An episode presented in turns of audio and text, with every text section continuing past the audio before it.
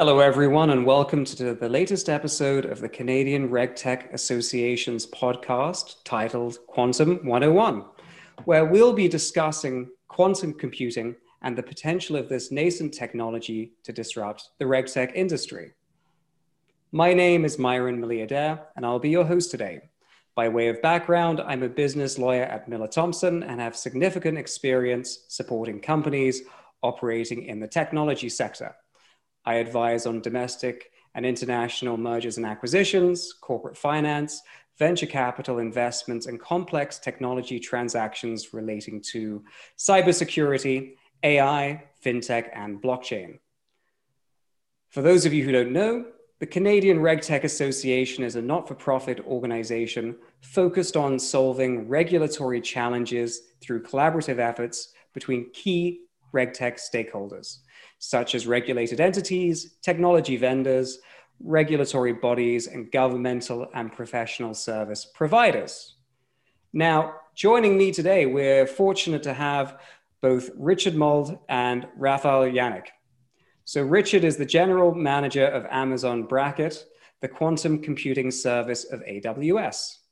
He was previously a principal product manager in the cryptography groups at AWS and prior to joining AWS, Richard was most recently general manager of Whitewood Security, which is a quantum crypto startup. Richard has served on various standards bodies to help define requirements for encryption, key management, and payment processing, including PCI DSS.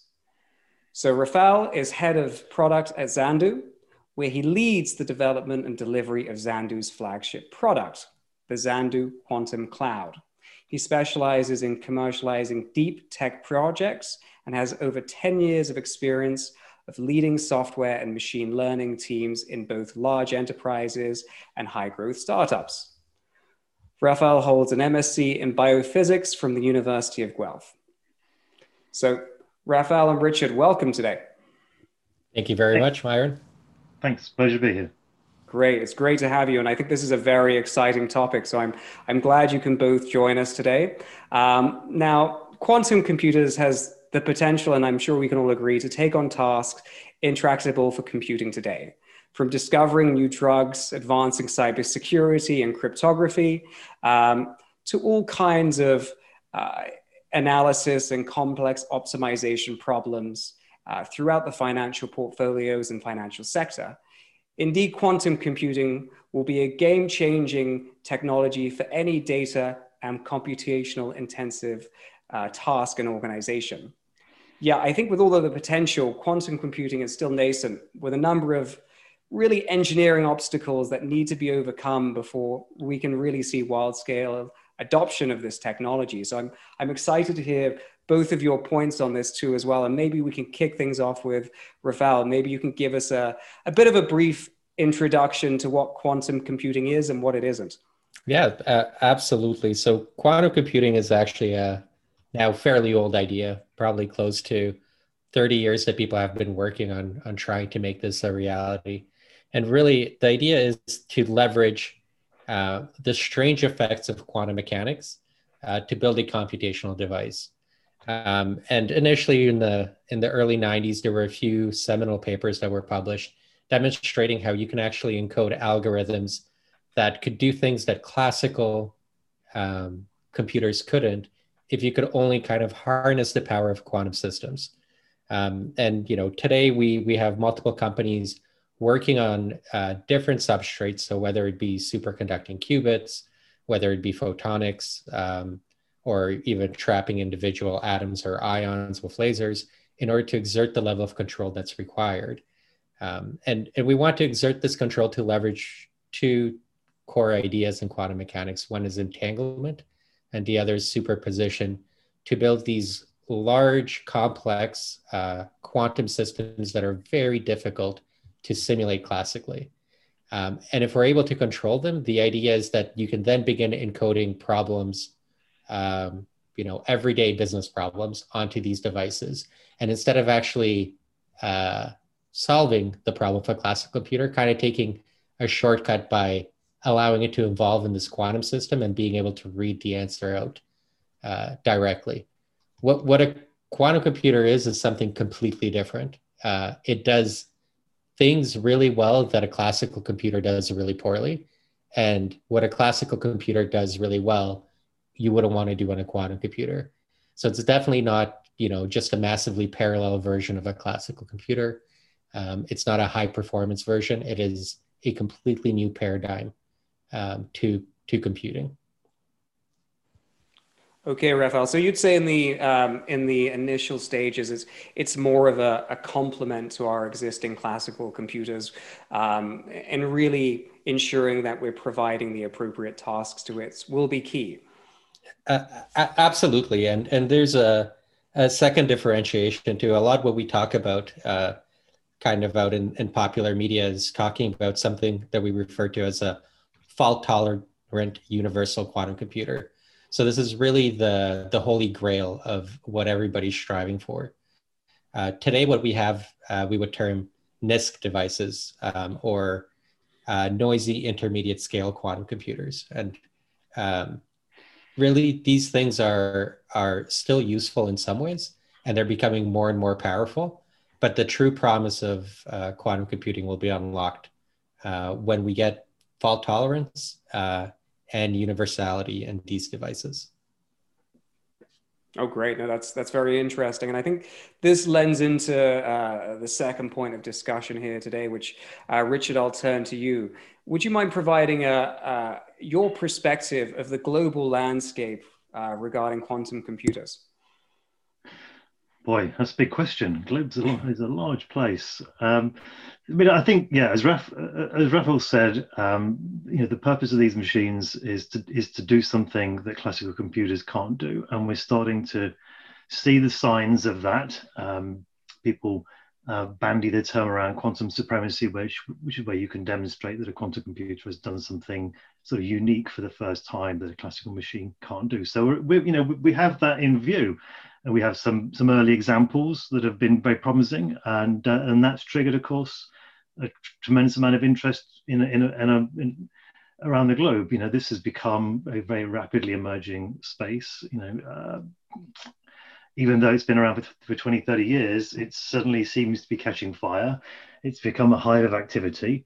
Um, there's a tremendous amount of noise. Um, a lot of people claiming um, that uh, you know that their technology is best. A lot of people uh, claiming that these devices are useful right now, which unfortunately in most cases is is is probably not the case. Um, so a lot of the information is reliable. Uh, a lot of the information sadly is unreliable, um, but it is creating the emergence of a, of a real community. I think of of companies. Um, there's uh, a rapidly growing set of manufacturers that are building the quantum hardware, which at the end of the day is, you know, obviously the crux of all this. But there's also a community of companies evolving that are building tooling for quantum computers and even operating systems for quantum computers, um, trying to explore particular applications for problems that have existed for decades. You know, service providers such as ourselves that are trying to make quantum computing and the, the user experience more widely available uh, and of course researchers and governments. So I think generally I would say it's it's emerging from being a cottage industry into being more of a fully fledged you know ecosystem. Um, corporations are certainly starting to get very interested. Uh, this technology is still probably too early for most companies to really you know spend a lot of resources on but for organizations that are in certain uh, markets uh, and you mentioned some of them earlier in your intro um, you know now's the time to get involved. Uh, even though you know a, a, a, commercially useful quantum computer might still be years away um, it will take quite a few years to build up the expertise and resources uh, in organizations to be able to exercise that computer. Uh, so whether you know you think a quantum computer is a threat uh, to your industry or whether you think it's an opportunity um, it's probably time to start exploring it if you're in one of those target industries um, that's one of the reasons that why uh, we launched recently the Braket service uh, is to try and make fundamentally that technology uh, easy to access and make it available to those companies that want to um, to get involved in it uh, and to try to stimulate um, innovation. You know, the only way that you can innovate in, in an industry, whether it's robotics or machine learning or you know Internet of Things, is is to bring these various parties together. So uh, hardware developers, software developers, application experts, researchers, uh, and government uh, entities. If we can bring these people together and uh, and try and have the efforts be mutually reinforcing, we think we can accelerate innovation and ultimately commercialization in the industry. Yeah, no, that's uh, that's great too as well. I think there's there's a lot going on and there's a lot of excitement in in this space too as well, and the, the potential to pair with other emerging technologies. It's it's tremendous. So it's it's great to hear. So I guess we'll, we'll bring it back to Canada now. Um, the question here is, is what is the maturity of quantum computing here in Canada, specifically in connection with Canadian financial institutions and providers in the uh, financial space? Yeah, absolutely. You know, Canada has been on the forefront of commercial quantum computing kind of since since the start. Uh, one of the earliest companies uh, to really launch in into space, D-Wave, is based out of British Columbia, and and they're still around providing uh, slightly different quantum solution, but a, a quantum annealer to uh, many organizations uh, today. Since then, it's been a kind of a flurry of, of activity uh, in, in Toronto and Ontario. More uh, broadly, we've had a large number of startups and academic initiatives as well to kind of grow the ecosystem, which has launched a few companies, Xanadu included in that, um, but also many more software and application uh, type of companies. And uh, we're starting to slowly see that uh, large Canadian enterprises are also becoming a little bit quantum aware. So in the in the financial space, we're definitely still lagging behind what's happening south of the border and in Europe, where we're seeing a lot of the tier one banks, um, as well as the regulators, actively engaging with uh, large and small enterprises in the quantum space in order to start building internal uh, capacity as well as investing heavily in actually hiring and building teams internally. Uh, in in Canada, it's been much much lighter, but we've seen pretty big pushes from BMO and Scotia, uh, predominantly in, in this space.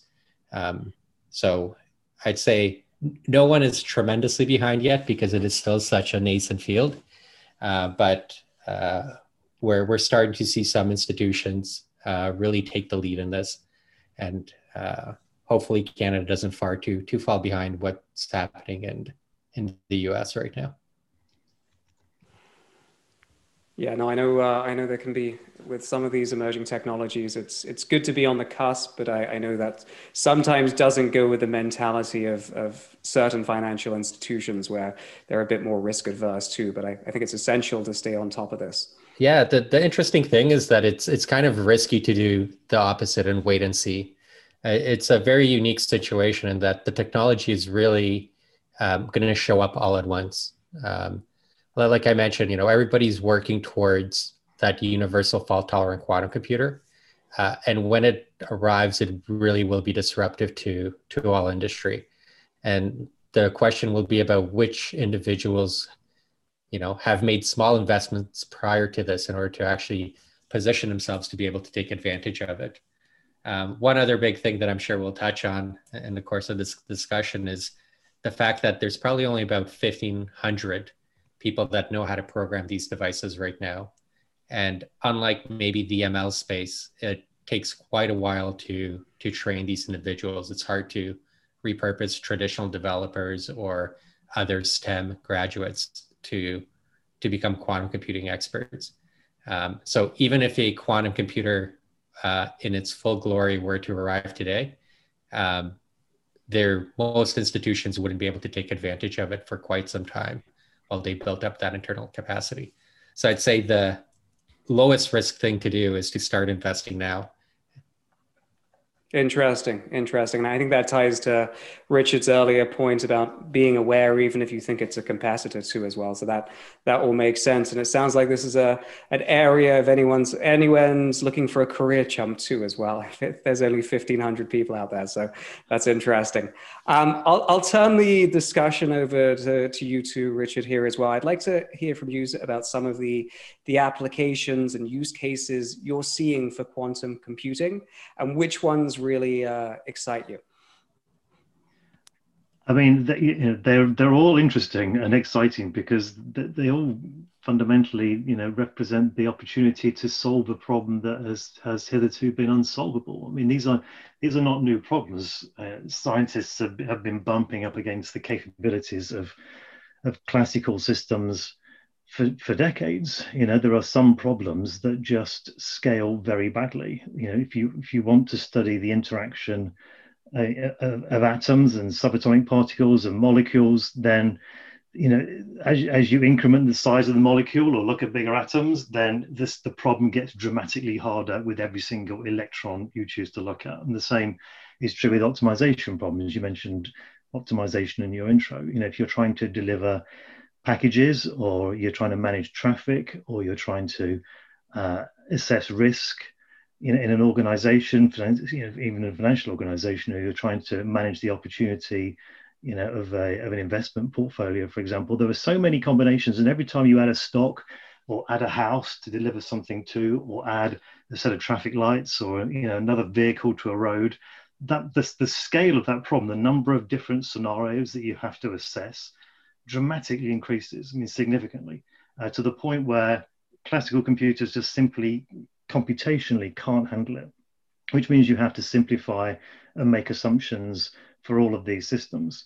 Um, in some cases, you know, you, though you need to know the right answer, uh, and in many ways, the opportunity for a quantum computer is to is to finally deliver that right answer. You know, whether you're, as I say, whether you're investigating chemical interactions because you're trying to build um, a better polymer or a better glass or a better battery or a better uh, electric motor, uh, whether you're trying to do um, more refined drug discovery, um, in uh, energy efficiency, and all of that stuff relies on us understanding how chemical uh, reactions happen and how atoms and, and, molecules interact. And you know, you sometimes you just need to know the act, the actual answer to be able to perfect you know, a design or synthesize a new compound. Um, of course, financial institutions are super excited because um, understanding risk, um, equating and trying to assess the relative opportunity uh, from different financial transactions and different portfolios um, is of course fantastically interesting. Uh, and, and, same thing, we could we, today we, we you know we assess those portfolios uh, through approximations and simplifications, uh, but quantum computers have the potential to, to dramatically change that. Uh, and of course, you know, a particular class of, of, of optimization plays into uh, machine learning and and artificial intelligence. You know, one of the areas that I think probably some of the listeners to this call will naturally think about when they think about quantum computing you know, is the threat that it poses to uh, encryption and data security. So although quantum computers are, are, super exciting for many highly beneficial purposes, you know, they also change the landscape in, term, in terms of uh, security because one of the the linchpins of our current encryption mechanisms for protecting data, whether it be credit card information or personal data or tax information or whatever it might be, you know, relies on the fact that classical computers can't easily determine the keys that we used to encrypt our data. Um, it's been well known for quite some time that a quantum computer has um, has the capability to crack current uh, encryption mechanisms by being able to, de, uh, to, to, derive keys. Um, Raphael mentioned earlier the notion of, a, of an error-corrected quantum computer or, or, a perfect quantum computer. You sort of need to get one of those before the threat of cryptographic attack becomes real. The current machines that we have available today, you know, are nowhere near enough powerful to um, to threaten uh, encryption systems. But when we do get to that error-corrected machine, you know, truly powerful quantum computer in the future, then you know our security systems come under threat. So there are both positive benefits, but there are also more scary benefits that we that we need to learn how to protect against. Yeah, I mean, to just add maybe a little bit to what Richard said. Uh, for for me, there's really two types of uh, exciting uh, applications of quantum computing. The first one is exciting because they're the things we're going to hit first, and these really will come on the NISQ era devices. And like Richard alluded, these will be most likely in places where uh, we already see the need to simulate a quantum system. So drug discovery or materials design is often a big one. Um, or in areas where these classical optimization problems uh, live. So I know in, in finance, one of the big places people are looking is portfolio optimization or looking for arbitrage opportunities um, in in markets. Uh, and and those are uh, you know I'd say exciting because they're going to be first to arrive. For me, it's really the tremendously boring problems that quantum computers will be able to tackle once they become ubiquitous.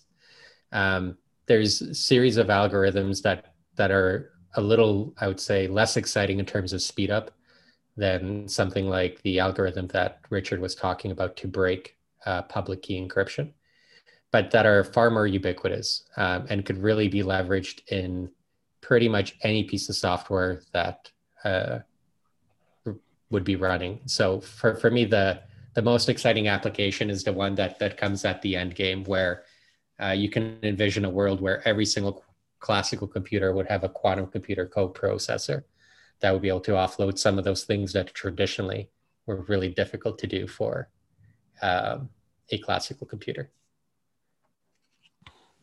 Very interesting. It was good to hear about some of the um, the benefits and then the risks of uh, quantum computing there too as well. So leading into the next question here, and it, it kind of relates to it, but it's not the risk of quantum, but it's the risk associated with adoption and, and what kind of issues organizations can have when reviewing and, and determining whether they want to apply or at least look at the the future in their industry. Can, can we'll start with you richard. Maybe you can allude to some of the uh, risks associated with organizations looking into this technology and then some risk mitigation strategies too.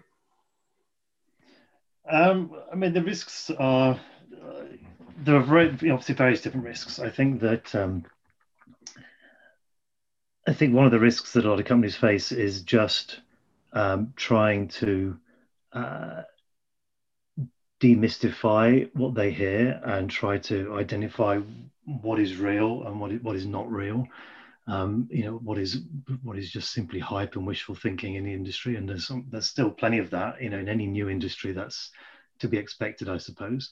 Um, so the, I mean, what we hear from customers all the time is they just find it very very difficult to plan they um, they don't have in-house resources uh, that understand quantum computing i think Rafal made a great point earlier when he said you know there's a very limited number of people around that understand how to program these systems. This is not not an easy transition for a regular, you know, software engineer just to step into the world of, of programming quantum computers. It's, it's a completely uh, different ball game, and the tools for it, frankly, are still you know very immature uh, and, and emerging quite quickly. So, I think for a company to try to assess the current state of the industry, figure out what is real, uh, figure out the pace that, at which it's moving, and try to identify which of the numerous problems they face today, you know, and, and the many areas that they could choose to invest. How much money should they put into this topic?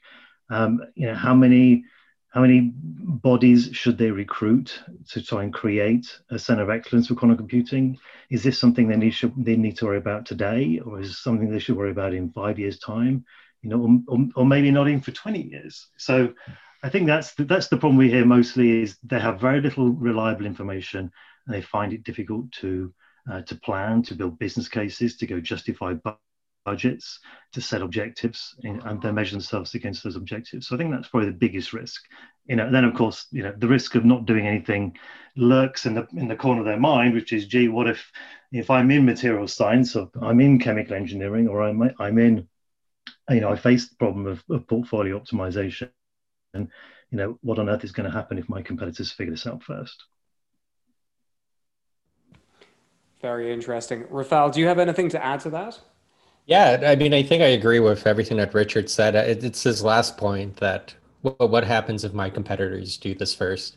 You know, definitely in the uh, financial space, I can pretty much guarantee you that the first successful application of a quantum computer to a fintech like pro- problem will not be public that nobody will hear about it just because you know traditionally organizations have wanted to leverage that competitive advantage for for as long as possible and, and to me this isn't only a risk for a specific uh, competitive organization but it's actually a pretty substantial risk for um, the market as a whole you know th- this has the potential to really destabilize uh, the way that our markets function uh, much more so than any you know thing that kind of came before it in terms of whether it was AI and ML or even algorithmic trading. Uh, there's a really big opportunity for disruption. And, and as a result, there's a kind of an onus of both internally within organizations to understand, you know, how do they manage the things that they would traditionally maybe call model risk with AI to uh, the models or the algorithms that they're putting out in quantum. And that's a very big ask because now you don't only need the expertise in terms of the developers to build these models, but now you need some oversight or governance function as well that has uh, the capacity to understand quantum computing.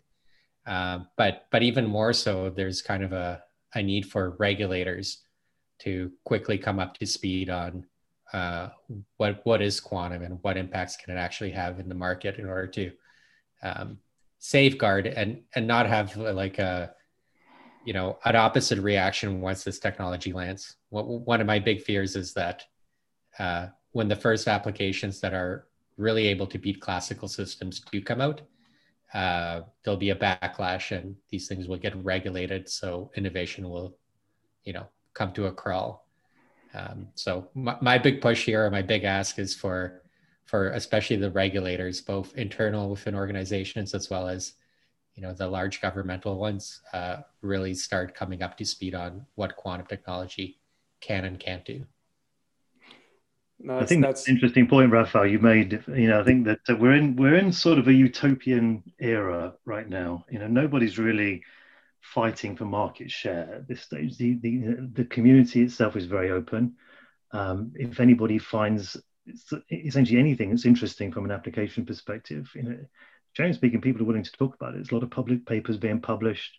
You know, uh, even even corporate entities that generally are pretty tight-lipped about how they go about um, building their applications and where they focus their business. You know, even they're talking about how they envisage the use of quantum computers and seem quite willing to talk about some of the early experiments that they're doing. So right now we're definitely in the mode of you know of a rising tide floating everybody's boat. Um, but as as Raphael points out, as soon as somebody actually solves a problem for the very first time that, that nobody else can solve because everybody else has got a classical computer, you know, or doesn't know how to program a quantum one, you know, everything could go quiet really quickly because people realize they have a, a, a potentially a, you know a, a, life-changing moment for a corporation in terms of di- disrupting an industry.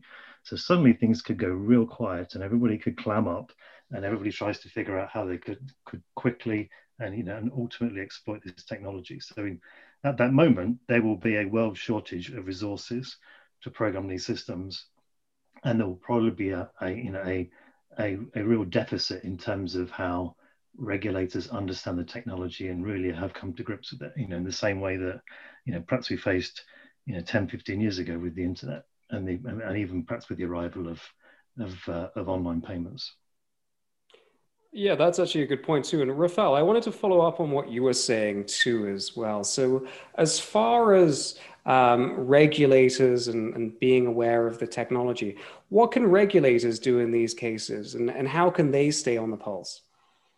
Yeah, so uh, you know, I think the the best thing that they could do right now is start building the expertise in house, which is maybe difficult to do with you know limited budgets and capacity. Uh, but one thing we've been seeing from from a few regulators around the world is actually reaching out to partner organizations like AWS and, and Xanadu in order to work on understanding what are the uh, the truths around the industry right now. How far out are we from these devices? What what can realistically be done with them? And start uh, developing some internal use cases you know we've seen a lot of sandbox like environments created especially for by fintech regulators to promote um, innovation and also learn by doing. And it'd be really great to see these same type of approaches uh, dedicated and focused on on quantum applications. Um, and and it's hard because quantum always seems to be uh, a decade out. Uh, but i think we're finally at the time when for the first time ever we've seen some uh, real clear pathways to how to build these systems where before there was a lot of science problems now it's just you know uh, far fewer science problems and mostly engineering to to be done um, so i think it's the right time to for regulators to get involved in in this ecosystem Great. Yeah, it sounds like um, organizations, whether it be regulators or, or providers or, or, customers of the technology, is, is learning about it, ensuring they have the right resources available to understand it and, and to be able to uh, really absorb what's out there and be prepared for the future of quantum. Well, great. Well, thanks everyone. Thanks, Richard and Raphael, for your insights today. I've really thoroughly enjoyed this conversation on quantum computing and, and how this technology is really moving from um, uh, theory in some ways to application. So I'd like to say thank you everyone for listening today and joining us for a, another interesting podcast uh, put on by the Canadian RegTech Association. If you do like our show, Please don't forget to subscribe so you don't miss our upcoming episodes where we will be discussing emerging RegTech solutions and current trends in the industry. So, Richard and Raphael, thanks again for joining us. You're most welcome. It's a pleasure.